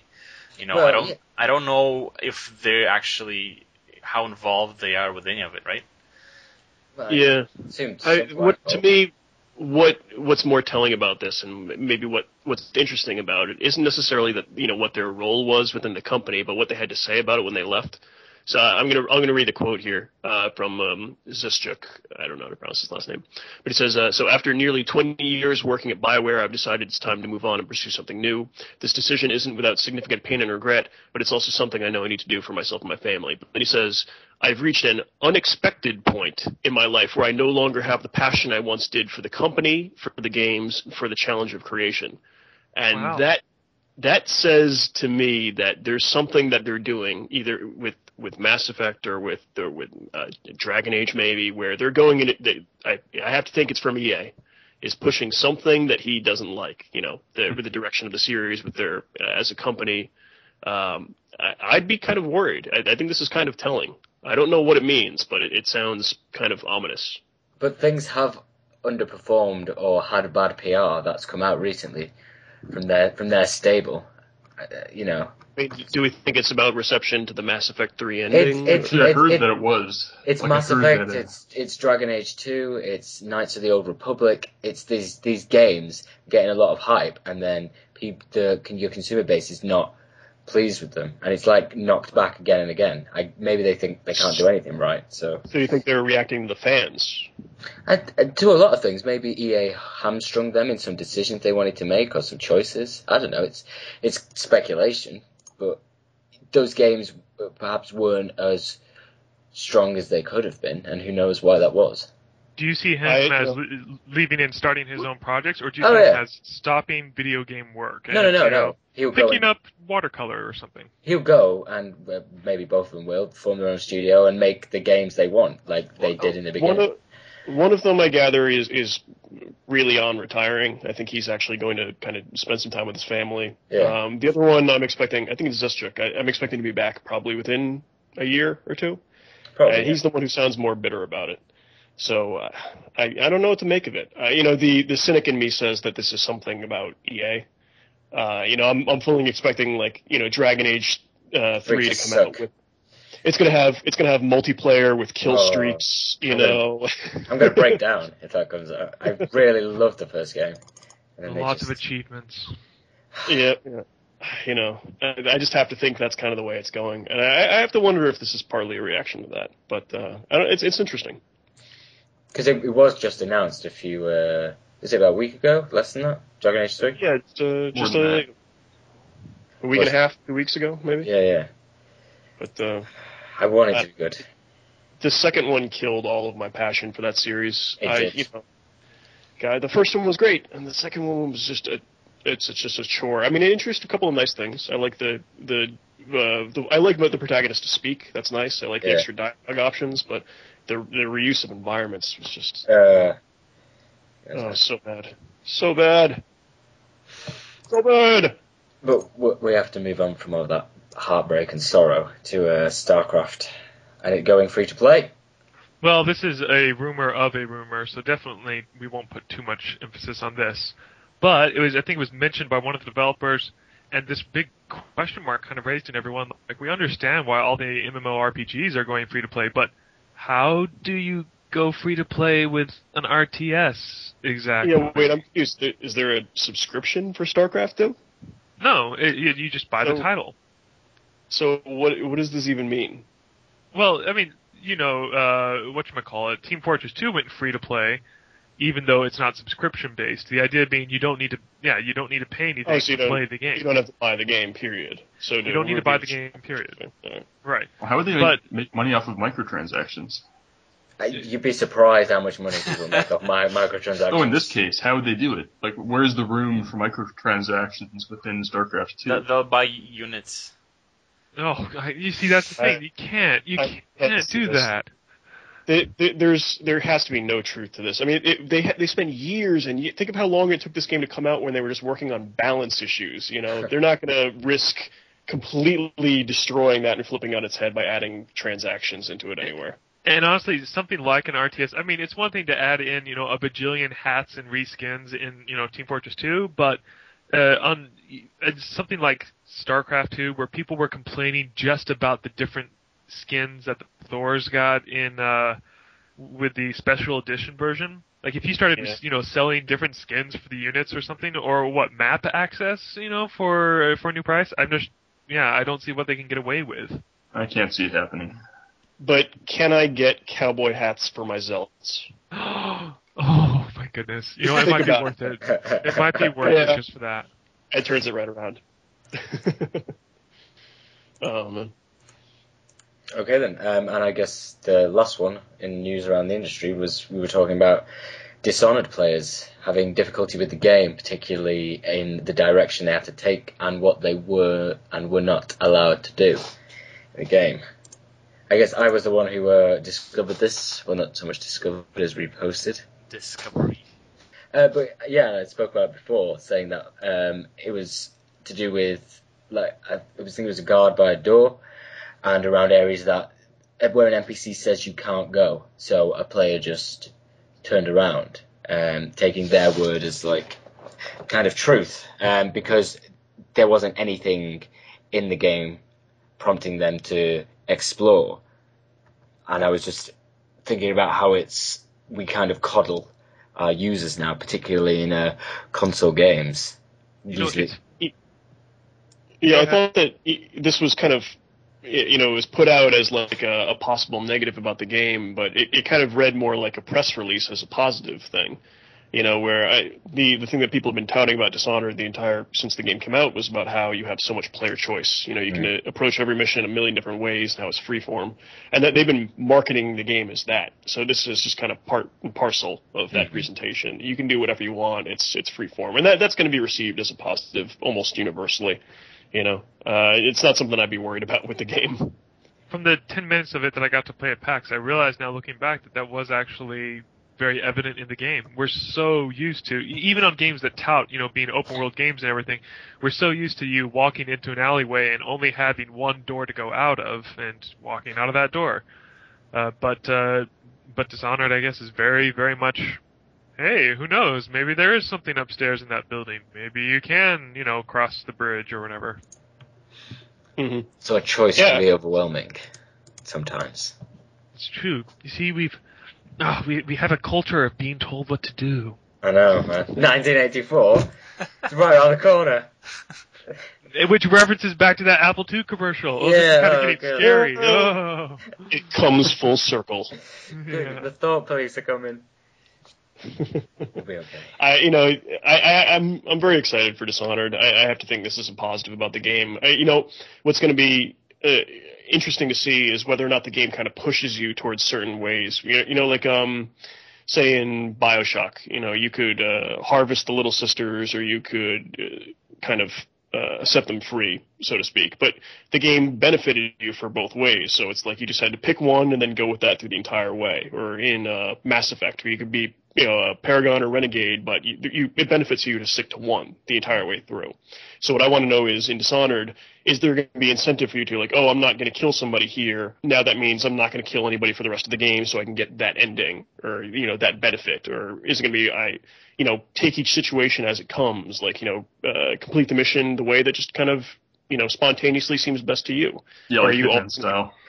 Yeah, or are you always going to be pushing for the no kill way to beat the mission? Or are you always going to be pushing for the you know the violent solution to it? You know, I, I want it to be freeform. I want to I want to play a game where I, each one I'm like I don't know what to do here. You know, seems like the best option, and not really have an idea of it. You know, This style of game, I, I would actually compare more to uh, Deus Ex or maybe System Shock. Uh, it's so this is so difficult to do well, but it's so beautiful when it, when it comes together to be able to have absolute choice in your approach to level or gameplay. It, it's the rare. It's, there are so many games that pretend to be, oh, you know, you could take this level as an action level, or you could take it as stealth. But and it's so difficult to actually pull that off, where you could, you know, there are multiple approaches to level. But I think Dishonored, I think it might just have the makings. you know what it's going to be. I don't play a game like this where it's like, oh, you know, in Metal Gear you get benefits for uh, not killing anybody. So I'm like, all right, I'm to do a, a stealthy playthrough. I'm not to kill anybody. So I like I, I come into a zone and I, I look around and I use my binoculars and I scope out the whole situation. And you know, it takes me an hour of just not moving out from underneath the thing I'm hiding underneath. And then, um, like, I finally have got a plan. I've got my route. I'm going to tranquilize this guy and I knock him out. I'm going to hide the body. I take two steps out from it. I get spotted by somebody immediately, and then everyone has to die. Preference are these? like that. No one can see my face. Just kill everyone. That's that's gonna be dishonored for me. Except I'm probably gonna die trying. Okay, okay. I think that's all the news around the industry. Moving on. Okay, then, on to our final section, which is rumours and other coolness around the industry. We've got uh, the Kickstarter for the gaming tropes, tropes versus women. We've also got new Kickstarter guidelines to go with that. And we have a couple of contests and just a little tidbit about the upcoming Sony event next week.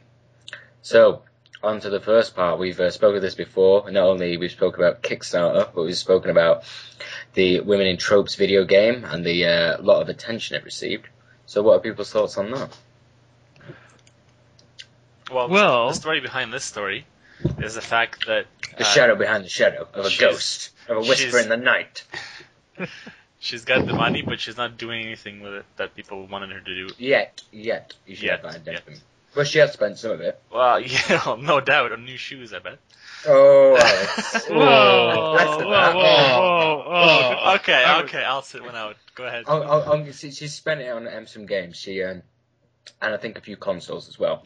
And even that came under some scrutiny, I think, as well. People well. didn't like the idea. She's got a picture on her blog right now, I think, of her and you know like the 100 games that she bought so far, and people didn't like the idea of that. As I understand it, this is a recipe for just ongoing internet drama. Uh, yeah, I, I like the idea of somebody doing a, a Kickstarter to talk about, you know, uh, misogyny in games. I don't know that this is the person that really is most qualified to do it. Just from looking at, you know, I've, I've watched a few of her videos and things like that, and uh, she she raises some interesting points, but it, on the whole, it doesn't really come off as a really academic kind of pursuit. And I think that's what people want, and I think that's what people, I think, kind of shot from the hip. They saw someone was doing a Kickstarter for this, they assumed that it was going to be that kind of pursuit. And I don't think that's the case. I don't think this has a really kind of academic rigor to it. So what people who are kind of uh, misogynistic and and you know um, kind of are going to curse her out and and make fun of her on the internet are going to lash out and pick at all of these you know imperfections in the way that she's pursuing this and people that are looking for a really academic kind of pursuit of uh, research and, into you know tropes and women in games aren't going to be satisfied by that either. So I, I just see it as a recipe for drama and, and problems going forward. I don't know. What do you guys think? I'm I'm more on her side than against it. I, I think for the most part, people the the real issues that people are bringing up against her usually when I hear complaints, I think they're not very valid. I kind of agree with you that I I don't agree with her approach to everything, but having said that, I. I no one else is doing this. Well, they- know, they are. Who else? Really? I think it is. there are a I- I couple of people who it's- do it for free. Uh, name one. Um, there was, I think, one. I don't know if it was Troll, the Sandra for Games, but there was also um, a guy who's doing it on YouTube. His videos, because in, in the thread I was reading about, um, it was it was on there, and he was mentioned. Um, but uh, people said his videos weren't as good, but he was he was doing it for free. If you give me a But I think this is just it. I mean, it's this isn't something that can get analyzed really well on YouTube. You know, I think people want to see this really delved into, like you know, with some some heady academic thought and Well, you and know, in you interviews as well. your show. Uh, interviews, I I feel like this needs to be, you know, this is like a thesis. You know, It's, Uh, it's, it's more than that. It's a PhD because for a thesis you really have to nail down for one. You you have to make it really stringent. But this is like you know this is like a PhD arc. This is a doctorate. well, yeah, I agree. That's why. Well, I, that's kind of why I feel like Anita's. I want to say eighty percent there because I mean, she, first in the first place, that's what she did her thesis on, not on women in video games, but in women in media. On, and on what? it, Just just women in media. uh, you know, was uh, women in television. And there was a specific area of television that Yeah. she was referencing. Uh, I, I forget, but um, eh, sorry, but yeah, but the point there is, uh, what I want to say, like, how much more academic do you want? I think um, what Well- Nicholas was saying was by the approach that she'd shown on her YouTube videos. Um, I think Bay- Uh, Bay- Bayonetta was one of the ones that got a lot of flack because um, did it turn out she didn't uh, play the game or wasn't particularly knowledgeable about it? What she was, uh, the point she was bringing up. Yeah, I haven't played Bayonetta, so I, I can't speak to that one. But I know that people complain that it showed that she didn't play the game. yeah, Uh, people. Uh, I think people complain about her approach to the tone of the game. Uh huh. I, th- I think it's got its tongue severely lodged in its cheek, um, and it has that kind of um, that Japanese gaze on things. But I, I, I don't think it's. I don't. I didn't find it offensive or anything. I don't think. That's they- yeah. That's the big. That was the big complaint that most people brought up was they felt Bayonetta is obviously tongue in cheek, and so to attack it is this out of place. Um, I think it knows what it is, and it does it on purpose. I think, um, I think if, I think if you're in a pla- if you're in a place where you think a woman is a pair of uh, breasts and that's about it, then you know, Bayonetta is not going to change your mind much. It's only going to reaffirm your views. But if you know that people are people, um, then you can just realize that it's it's just a game. Yeah. Well, so to me, it's about what, what the designer's intent was. And I got into a, a, little argument with uh, uh, uh, freelancer uh, Leigh Alexander about this on Twitter.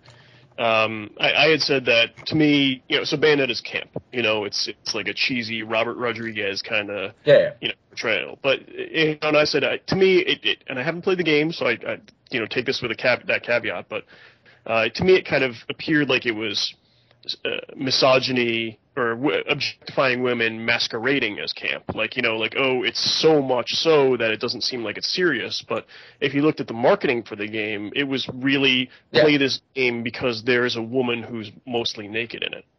Yes, so it, it was kind of it was banking on that. It was kind of relying on that as part of its marketing technique. Technique. So to me, that's not camp. That's saying play this game for the sexy.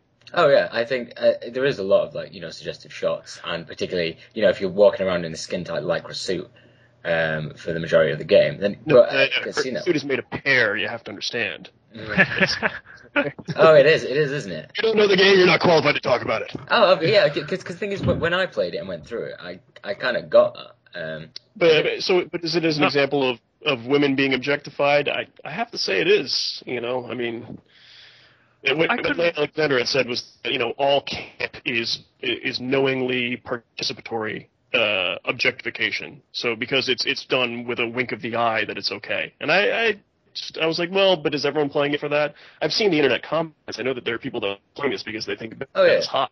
You know, it's it's the kind of person that you know would pause it in a suggestive shot. I know it. I think it's kind of like the people who complain. There's so much of that on the internet. Like, uh, don't don't do an image search. But if you did an image search, you would find that that's what a lot of people do with the game. yeah, yeah. I'm not, I'm not speaking from experience here or anything. not like I've paused on my HD screen. You know. yeah, yeah. this is uh, probably the well the biggest beef I have with Anita really is that I think I think addressing ideas like feminism in video games or representation of minority in video games it it's very difficult to do that on a game by game basis just like in other media. It's very hard to look at a single game because you know because there are subjective experiences. To look at a single game and say yes this is an example of you know sexism or yes this is an example of misogyny um but it's much more objective to look at games as a whole. You know, for you know, for example, to count up how many games have a woman as a main character, how many games have two women who talk to each other, uh, and that kind of thing would be an interesting field of study. Yeah, like I like I like the Bechdel test. Uh, You know, a lot of great movies fail the Bechdel test, but the point of the Bechdel test is to say, hey, you know, nine out of ten games fail it, or whatever. You know. So what can you fill me in on that? I'm not actually familiar with that. Oh. Um, the Bechdel test is uh, yeah, it's supposed to used to test groups of groups of media like films or books or video games. Uh, uh, the, it's a very simple test. You pass if you have two females who are named and who talk to each other about something other than men anywhere in your fiction. At all. The, the thing is, I, I started thinking about that with my work. I was like thinking, "Shh, you know, have, have I done that? Have I? But I guess if if you've got a you know a male like protagonist, then I know. Like, I don't think it's like that. Mm, I don't. I don't want to say it's not a big deal because I think if characters are well represented, then it doesn't really matter what they may talk about as long as they're, you know, portrayed as people. I kind of agree with you, but at the same time, it should be like I think I think it is worrisome that almost every single game has two men who talk to each other about something other than women, but it's the Yeah. rare game that has two women talking to each other about something other than men. Yeah. I mean, so I'm- that, yeah, this strikes me as something where it's not damning in any individual game that they don't do this, but when you look across the full spectrum of them, that none of them do it, you start to realize a pattern. Yeah.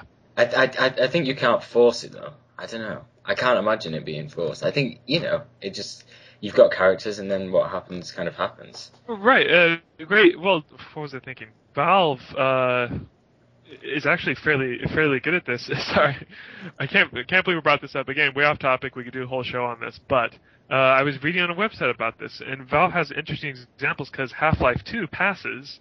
And it's it passes very very naturally. You don't need to force the girl characters to talk. It's just hey, you had a couple girl characters in Half-Life 2. They talked to each other. Ta-da! We're, we we win. You know that's ta-da! It, it, it, it works. Uncharted But it- also clarify, uh, qualifies Uh, that. yeah. Yeah. I, I yeah. Yeah, I'm, I'm playing Mirror's Edge, and uh, they're having the same sort of thing. Uh, You know, they, the main character speaks with the other character, Celeste, in it, about just, you know, the details of the plot and what's going on. And you kind of realize as it's happening, like, wow, this doesn't really occur that often. Hmm. You know, where, where two female characters converse about what's going on in the game. Yeah. Uh, not to for- play the segue card, but Do it. uh, one area I was kind of disappointed with the new Kickstarter guidelines. I kind of felt like the moral of the story. One area where I, I do have major reservations with uh, Anita Sarkeesian's uh, upcoming video series and other Kickstarter project successes is when they shoot way over their stated goal. And I was hoping that Kickstarter would implement something to rein in on that a little. You know, maybe put a, a cap on how much you can gain if your Kickstarter project goes viral. Yeah, but re- remember that Kickstarter gets a portion of that money, and you're only a fool would say we're gonna make less money. Well, I was hoping I was hoping they would be nice. Corporations aren't nice, Evan. This isn't how the world works. Corporations may be people, but they're not nice people. Mm. See, I guess I guess that's the downside is that yeah they're they're built off making money like that. But the new Kickstarter guidelines, at least they are heading roughly in the right direction. You know, But I don't. I don't think they should implement them. I don't. I think they should say.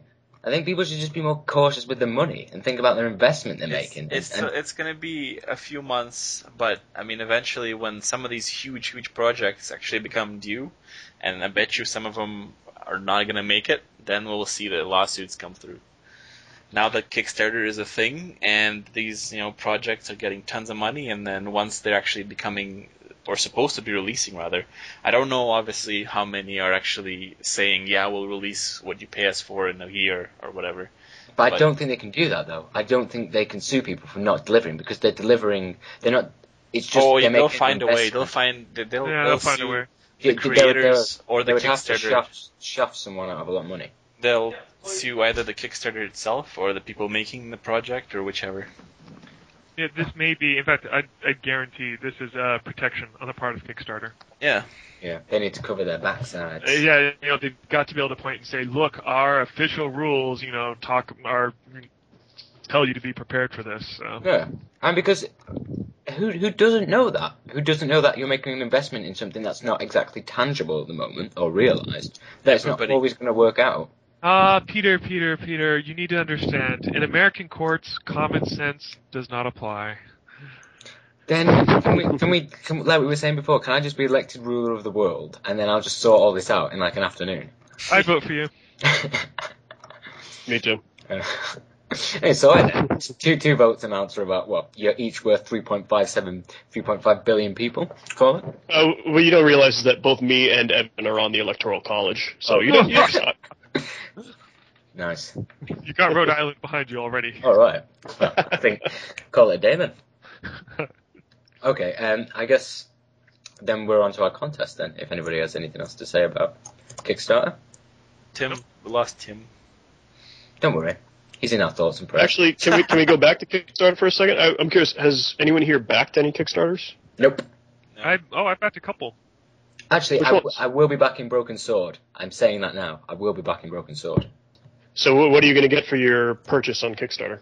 Uh, I think I think copy the game. I think I'll sling about twenty to forty quid in for it because that's what I mean. I, it was a great game, so I'd want to see it realised. Yeah, and I recognise that if it doesn't come through, then it doesn't come through, and I'll go and burn down their studio and reap my vengeance. You made me love again. exactly.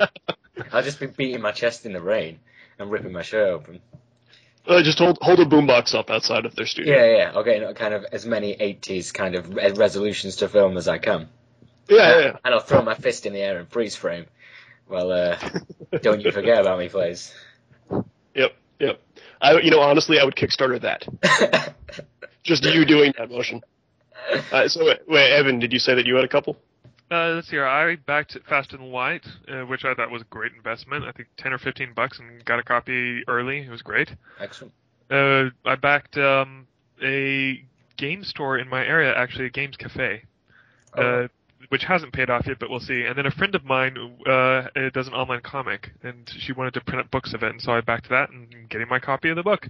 Granted, that one is more like, hey, you're my friend. You know, I don't, I, I don't think your comic's all that great, but I'll pay, you know, t- you know, fifteen bucks for a book. Sure. You're pitying her, Evan.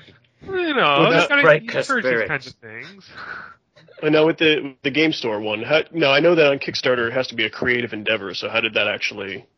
Uh, how how did Uh, that fall under the rules? they Uh, wanted to let's hear. They wanted to create a unique games cafe mix, like it was a mix of uh, a game shop and like not a video game shop, you know, but a social games cafe. Cafe. Um, for some reason that qualified. Don't don't ask me how. Okay, I'm uh, I'm reporting them tomorrow. do, do so.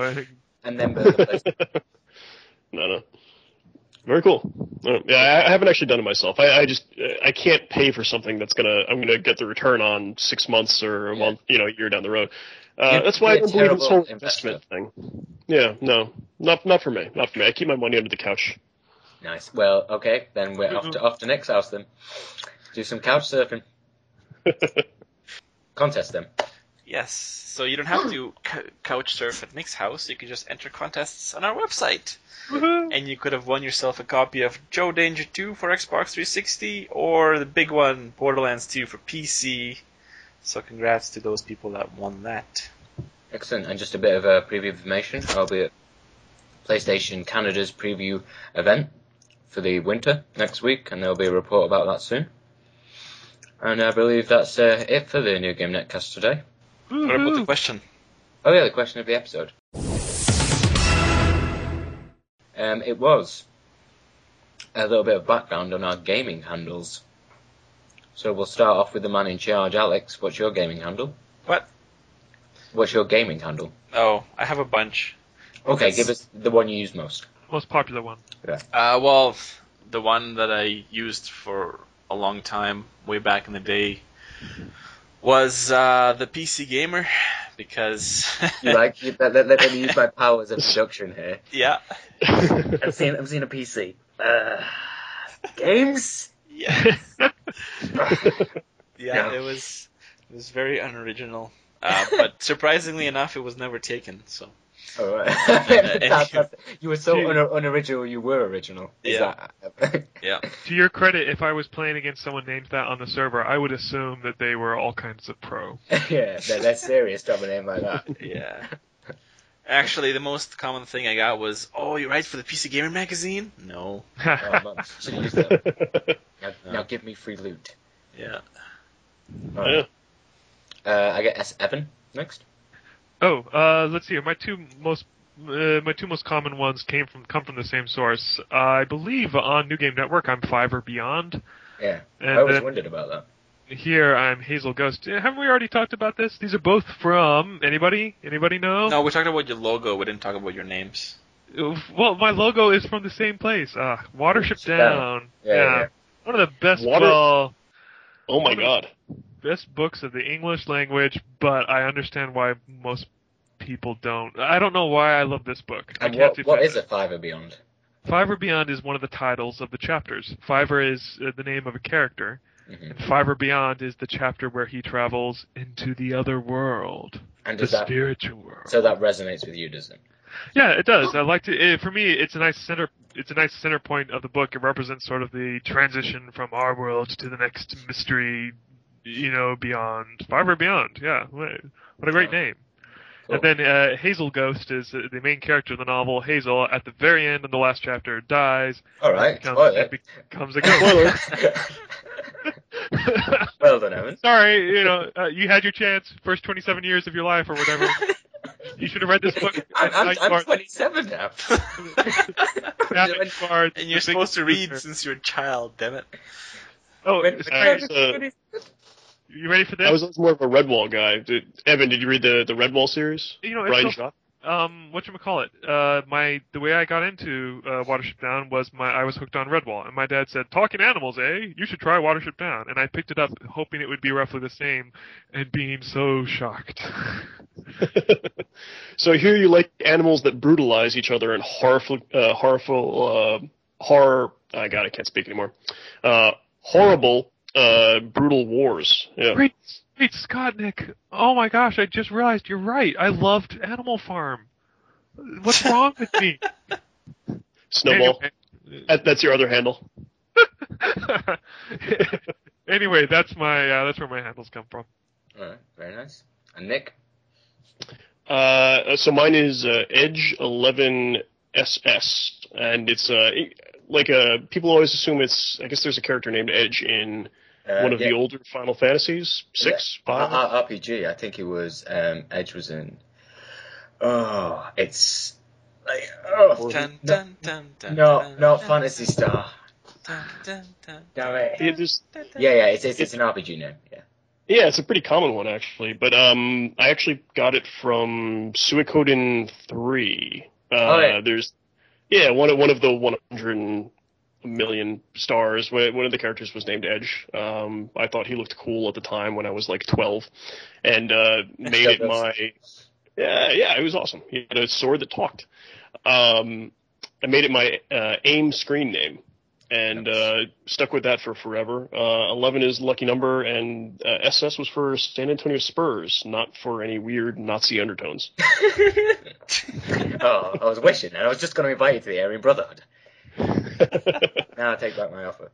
Yeah, I, I- you know, I wish I, I, I'd love to change it because I've been stuck with it since forever, but PSN does not let you change your handle, so it's been that for forever. Alright, I guess I'm lost then. Uh, the first one, which was when I was very young, it's from Final Fantasy VII. You know, the attack Mega Flare. That wait was- what what what is the handle It was Mega Flare. That was ages ago.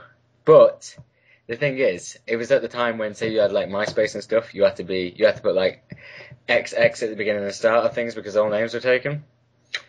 Oh yeah. I wasn't proud of myself. Still not proud of myself today. The MySpace is still active. Don't know what songs on there. I've not not touched it for four years. Still going strong. And uh, the newest one is uh, Necro, and nobody has taken that in hardly anything. I could have it on my Xbox. I could have it on my PS2. Pretty much every um, PS3. Sorry, every forum I go into. Oh, it's like nobody's taken that name. It's from um. Have you played Final Fantasy 12? Anyway. Oh yeah, it's one of the locations in it, Yeah, right? yeah, yeah. The, Yeah. You go to the Necro of Nabudis, which Ah, is that's uh, right. Yeah. where I got it from. People seem to think when I tell them the screen name that I like, you know, having romantic relations with corpses, but I have to tell them that it's, it's not. It's not the same word. Yeah. That's close enough. I mean, you know, Necromancer. No, no, no. It's uh, necrophilia because the the, the ne- necromancer is uh, like people who like use dead arts and stuff. Yeah. Uh, No, You- it's a class in MMO.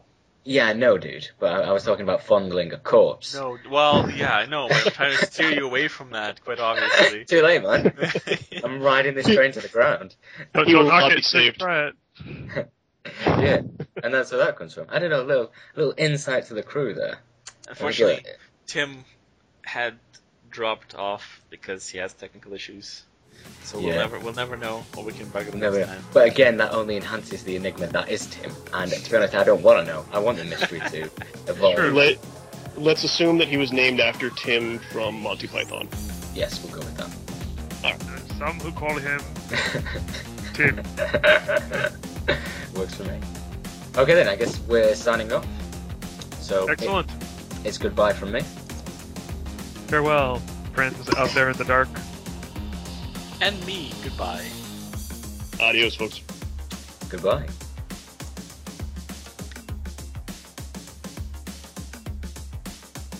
Please remember to visit www.newgamenetwork.com for the latest and greatest video game news and reviews.